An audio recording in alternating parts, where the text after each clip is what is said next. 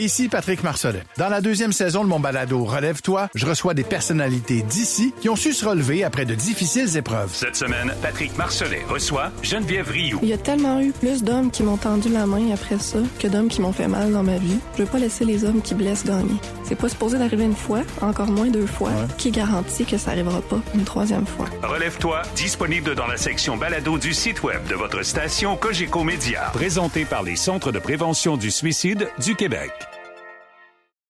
Ce balado est présenté par Nespresso Professionnel. Il y a quelques années, on pouvait compter sur les doigts d'une main les véritables fonds d'investissement durables. Aujourd'hui, c'est l'inverse. On dirait que tout le monde verse dans le vert et dans l'inclusif.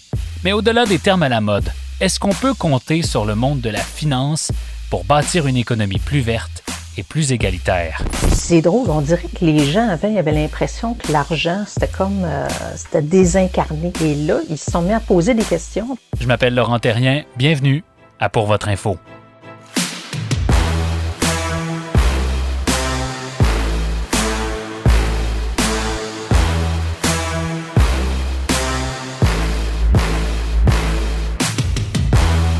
Bonjour à tous. Pouvez-vous croire, c'est notre dernier épisode de la saison déjà?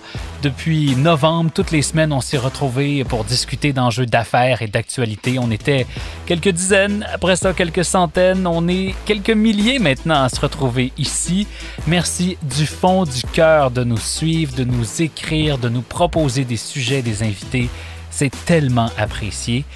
Dernier épisode de la saison donc veut dire deuxième saison à venir en septembre. On va être de retour donc dans quelques mois. Question de recharger nos batteries, de préparer aussi quelques petites nouveautés. Mais avant tout ça, on se lance avec une dernière entrevue positive. Vous allez voir. L'intérêt des Canadiens envers l'investissement durable augmente considérablement. Selon une étude de placement McKenzie publiée le mois dernier, 55% des gens affirment que leurs décisions de placement sont basées sur l'incidence positive qu'elles pourront avoir sur la société. Mais attention, il y a une petite twist. Il y a presque la moitié des répondants qui croient aussi que l'investissement durable génère des rendements plus faibles que les rendements traditionnels. Donc oui, on investit vert, mais on fait moins d'argent en le faisant. Est-ce que c'est vrai ça? Et plus largement, est-ce que c'est le rôle de la finance de changer le monde? On va le demander à une pionnière de l'investissement durable. Geneviève Morin, bonjour. Bonjour. Geneviève Morin est PDG de Fonds d'Action, un fonds d'investissement qui gère pour 2 milliards 26 millions de dollars d'actifs afin de lutter contre les changements climatiques, de renforcer les économies locales et de favoriser l'inclusion. Geneviève a passé tout près de 20 ans chez Fonds d'Action, notamment à titre de chef de l'investissement. Elle a fait un bref détour aussi chez Ange Québec à titre de PDG au cours des dernières années. Elle détient un MBA d'HEC Montréal. Euh, Geneviève, on va parler d'investissement durable ensemble, on va parler d'investissement responsable. Mais avant d'aller là, il y a des gens qui ne vous connaissent pas encore. Puis on va les aider à comprendre un petit peu Fonds d'action, ça mange quoi en hiver? Alors, Fonds d'action, c'est quoi? Le Fonds d'action, c'est un fonds de travailleurs, donc on recueille de l'épargne auprès des, travailleurs dans, leur milieu de travail.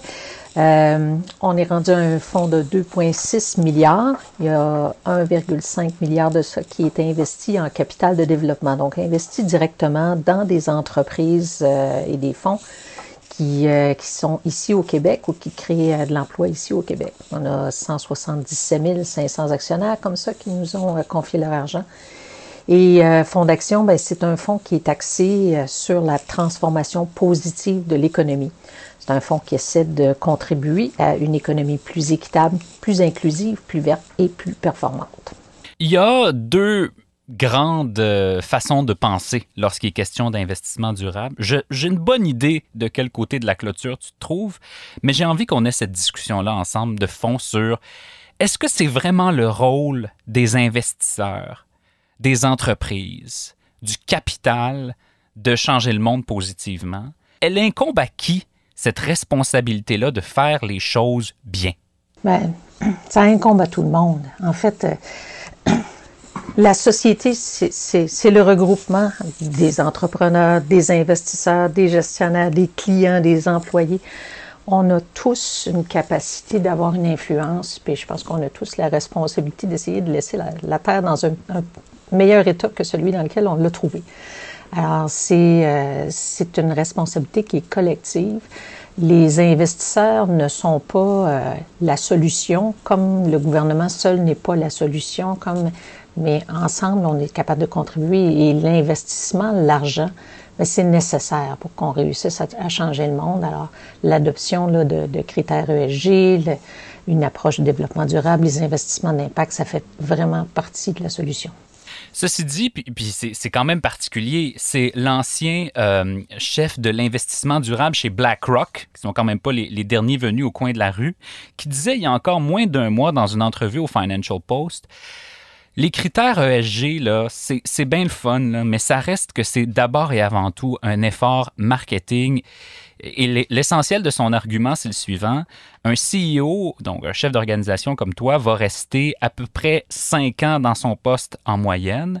Et euh, il, est là pour prendre des décisions pour les 20 prochaines années, mais il est évalué, sa performance est évaluée aujourd'hui.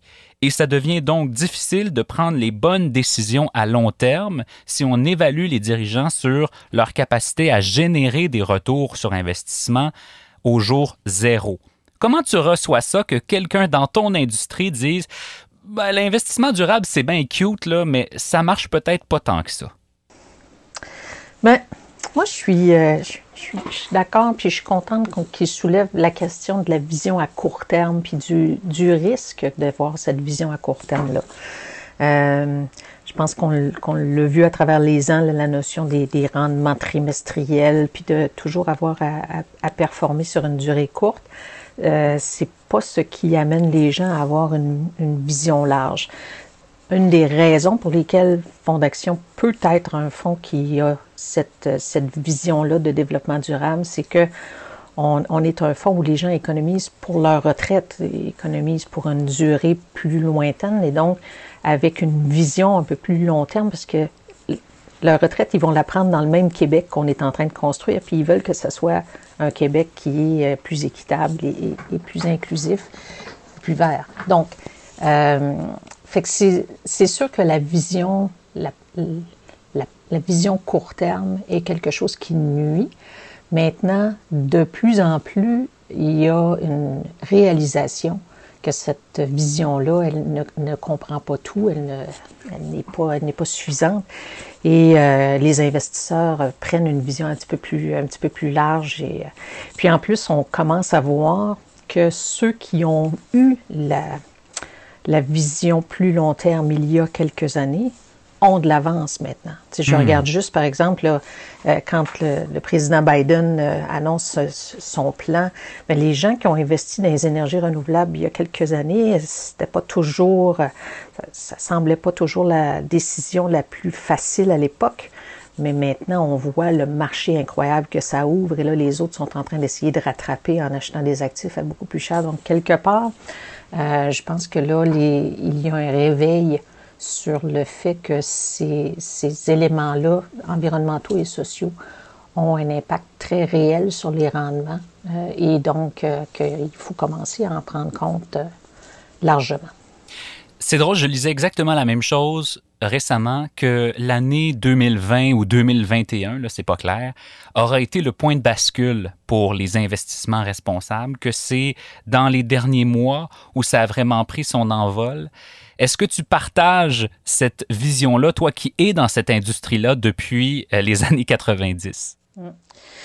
Bien, c'est quelque chose qui se préparait, mais c'est certain que la pandémie, ça a fait ressortir euh, des éléments dont les gens qui, qui, travaillent sur le développement durable parlaient depuis longtemps, mais qui sont tout à coup, qui ont, qui ont éclaté à la face du monde. Comme quoi, par exemple? l'interconnexion. tu sais, le fait qu'on n'est pas, euh, on peut pas s'occuper juste de notre petite notre petite localité, il faut aussi avoir euh, une vision sur ce qui se passe un peu plus largement. Le, ce que la pandémie a fait comparativement à une crise environnementale, par exemple, c'est cette même notion-là de global qui peut avoir un impact très important sur nos vies. Euh, toute la question des inéquités. C'est certain qu'on a vu à la fois que les...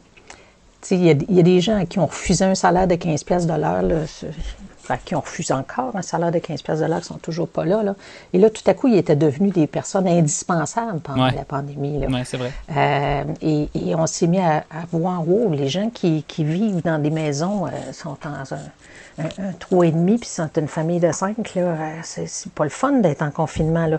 Et, et les, femmes ont perdu leurs emplois plus que d'autres. Les minorités culturelles ont perdu leurs emplois ou ont, se sont retrouvées plus malades également. Quand je prends une entreprise, par exemple, qui... Euh, nous, on a des entreprises dans notre portefeuille qui avaient choisi de garder des fournisseurs proches euh, en se disant, ben, je sais que je, pourrais peut-être l'acheter un peu moins cher si je l'achetais en Chine, mm-hmm. mais ici, je suis dans ma région, je fais vivre des familles autour, puis tout ça. Puis l'idée que là, je vais leur dire, non, j'achète plus de vous autres, je m'en vais acheter en Chine. Il y a quelque chose qui ne fit pas dans, l'affaire. Je, suis capable d'être rentable, je suis capable de produire des bonnes choses, puis je suis capable de, m'occuper de ma, localité, puis en plus, je sais qu'ils font de la qualité, etc. Bien, quand la pandémie est arrivée, puis que ça s'est mis à tout bloquer partout, là, bien, eux autres étaient très bien positionnés avec des fournisseurs locaux qui étaient prêts à les aider, qui étaient capables de faire plus encore. Tout à coup, il y a beaucoup de gens qui se sont mis à voir que des décisions qui avaient l'air prises euh, quasiment au dépens de la rentabilité, tout à coup devenaient des éléments de résilience et de rentabilité. C'est euh, intéressant, puis en même temps, je te partage une opinion bien personnelle. Ça m'inquiète qu'on se referme un peu sur nous-mêmes. Est-ce que tu partages cette, cette inquiétude-là? Euh, oui, parce que j'ai commencé, la notion d'interdépendance est très importante, l'impact qu'on a euh, sur les autres également. C'est, euh, en fait, puis, puis l'économie québécoise, en plus, c'est une économie qui est exportatrice. Alors, si, si chacun se, se, ben se replie sur soi, c'est pas la solution. L'idée, c'est d'essayer d'éviter d'aller exploiter à l'extérieur, que ce soit en allant exporter nos vidanges ou bien en exportant des emplois qui, hmm. sont mal payés. ou C'est à ça ah qu'il faut s'attaquer. Euh, davantage que juste à l'aspect local. Maintenant, une fois qu'on va avoir euh, les mêmes salaires, les mêmes conditions de, euh, de salubrité, puis euh, de respect de l'environnement et tout ça, bien là, les, les, coûts de transport vont finir par faire que le, le, le plus proche va quand même devenir un petit peu plus euh, compétitif. Là.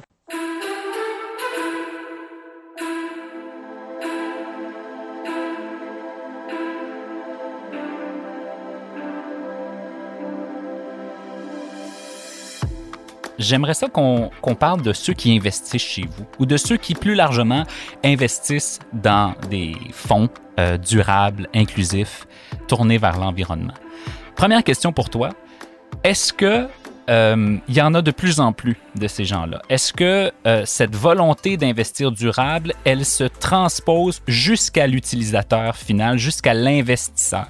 Ah, ça, c'est certain. Ça, on voit vraiment une tendance forte euh, c'est drôle, on dirait que les gens avant, ils avaient l'impression que l'argent, c'était comme, euh, c'était désincarné, que c'était juste, euh, tu mets, tu mets l'argent dans une institution financière, puis... Tu sais pas trop où ça s'en va après. C'est ça, tu sais pas ce que ça devient.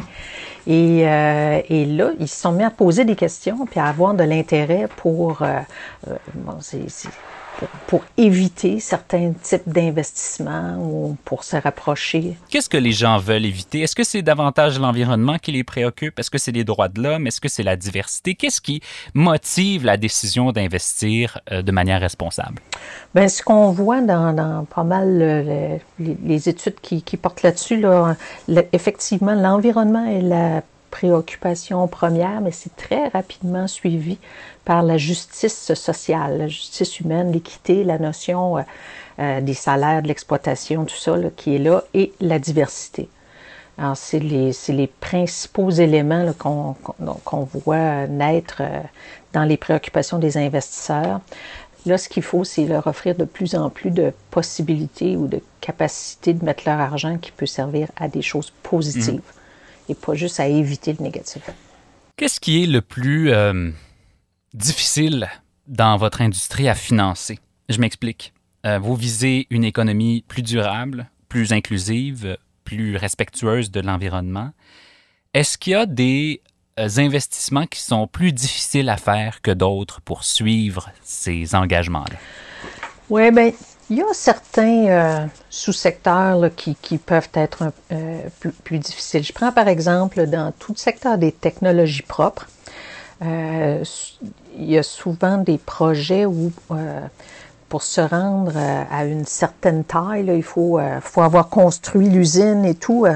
Et donc, euh, ça arrive avant que la rentabilité y soit, puis parfois même avant que les ventes y soient. Ça demande beaucoup d'argent.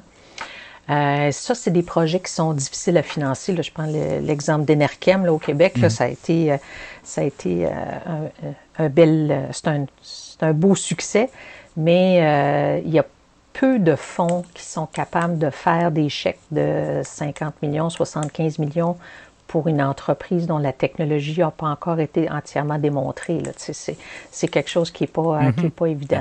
Mais euh, ce sur quoi euh, nous, on travaille beaucoup à Fond d'Action, c'est la notion de, de recherche et développement. C'est-à-dire que pour que le, monde change réellement, il va falloir qu'il y ait beaucoup d'argent qui passe du moins durable au plus durable, qui s'en aille vers des investissements qui, qui sont plus positifs. Mais pour qu'un groupe important de fonds change de place, il faut qu'il y ait une certaine démonstration que le rendement risque est correct. Donc, il y a des précurseurs, un peu comme, euh, qui, comme fonds d'action, qui font un peu la recherche et développement. Donc, on développe des, produits qui permettent aux, autres de constater Ah oui, ça se fait, ça. Puis après ça, ils peuvent embarquer. Mmh, intéressant. J'ai deux questions pour euh, qu'on puisse euh, clore cet échange-là. D'abord, et on va être très, très, très, très, très terre à terre.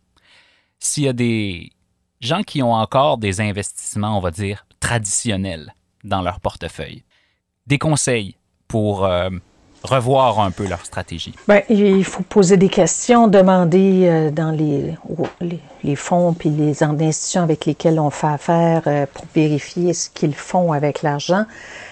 important de de leur demander des résultats concrets. plusieurs fonds se disent euh, se, disent toutes sortes de choses, mais après ça, on ne réussit pas à voir la suite, puis à savoir si effectivement ce qu'ils ont annoncé qu'ils avaient l'intention de faire ou s'ils l'obtiennent. Alors, de vérifier les mesures, puis en attendant, ben, d'aller avec les leaders dans le marché et notamment d'investir à fond d'action. Ah ben gadon. Dernière question avant qu'on se quitte. Euh, c'est un secteur évidemment en pleine croissance. On en a parlé dans les, la vingtaine de minutes qu'on vient de passer ensemble. Tu vois euh, ce secteur-là, l'investissement euh, responsable, l'investissement d'impact, aller dans quelle direction? Lorsqu'on va se reparler, toi et moi, pour faire le suivi dans trois ou quatre ans, on sera où? Moi, je pense que là, les gens constate que les investissements environnementaux sont pas juste bons pour l'environnement, mais ils sont aussi rentables. Moi, ce que je pense, c'est que la prochaine étape, c'est le social. Dans trois ou quatre ans, ce dont on va se parler, c'est de la préoccupation des gens pour l'équité, puis c'est de voir comment on va avoir repensé, commencer à, travailler sur l'organisation de nos communautés, comment on bâtit, où on bâtit, comment on organise ça, comment l'intelligence artificielle peut améliorer l'accès à l'éducation, à la santé, euh, comment on, les gens, les entreprises sont appelées à prendre en compte les, plus l'ensemble de leurs parties prenantes, qu'il y a une certaine collectivisation de la propriété. C'est ça qui s'en vient, c'est le, social qui, euh, qui va monter. Vous avez du pain sur la planche? Oui, certainement, mais c'est des beaux projets.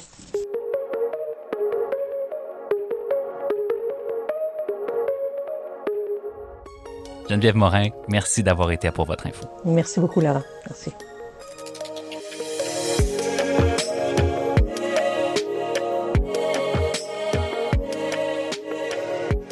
En terminant, voici ce que vous devez savoir. Ce que vous devez savoir est présenté en collaboration avec InfoBref. InfoBref, un nouveau média d'information destiné aux professionnels et aux gens d'affaires qui vous offre toutes les nouvelles affaires politiques techno, mais très courtes, sous la forme donc d'infolettres gratuites. Abonnez-vous à infobref.com. Amazon achète le studio MGM pour 8 milliards 45 millions de dollars américains. Ce faisant, le géant du commerce électronique met la main sur l'un des studios les plus prestigieux, mais surtout un catalogue de plus de 4000 films et la franchise du populaire espion James Bond. C'est la dernière méga transaction dans un monde médiatique de plus en plus concentré. La semaine dernière, Discovery et Warner Media ont également annoncé leur fusion, ce qui devrait en faire un géant médiatique redoutable. La guerre du streaming ne fait donc que commencer. Et Oatly, une entreprise suédoise qui se spécialise dans les produits à base de lait d'avoine, est entrée sur le Nasdaq la semaine dernière et elle vaut désormais plus de 10 milliards de dollars. Un fait d'armes impressionnant pour une entreprise qui a vendu pour environ 400 millions de dollars de produits en 2020. Selon l'analyse qu'en fait la CBC, ce succès démontre à quel point la tendance pour des aliments plus éthiques et écologiques se poursuit. Voilà, c'est tout pour nous cette saison pour votre info ne serait pas possible évidemment sans vous, tous ceux qui choisissez d'encourager un média d'information d'affaires différent. L'émission n'existerait pas non plus sans les 24 personnes extraordinaires qui sont passées à ce micro au cours des derniers mois. Et elle n'existerait pas non plus si Nespresso Professionnel avait pas eu le courage de nous soutenir au cours de la dernière année. Un grand merci à vous. Et enfin, elle n'existerait pas pantoute si Charles Prémont avait pas été là toutes les semaines à préparer, à coordonner, à bâtir le contenu derrière pour votre info. Un grand merci. Je m'appelle Laurent Terrien. Passez un très bel été. On se dit à très bientôt. Recule un peu, recule, recule. Stationner en parallèle, ça devrait être simple. OK, crampe en masse, en masse, crampe, crampe, crampe! Faire et suivre une réclamation rapidement sur l'appli Bel Air Direct, ça, c'est simple. OK, des crampes. Bel Air Direct, l'assurance simplifiée.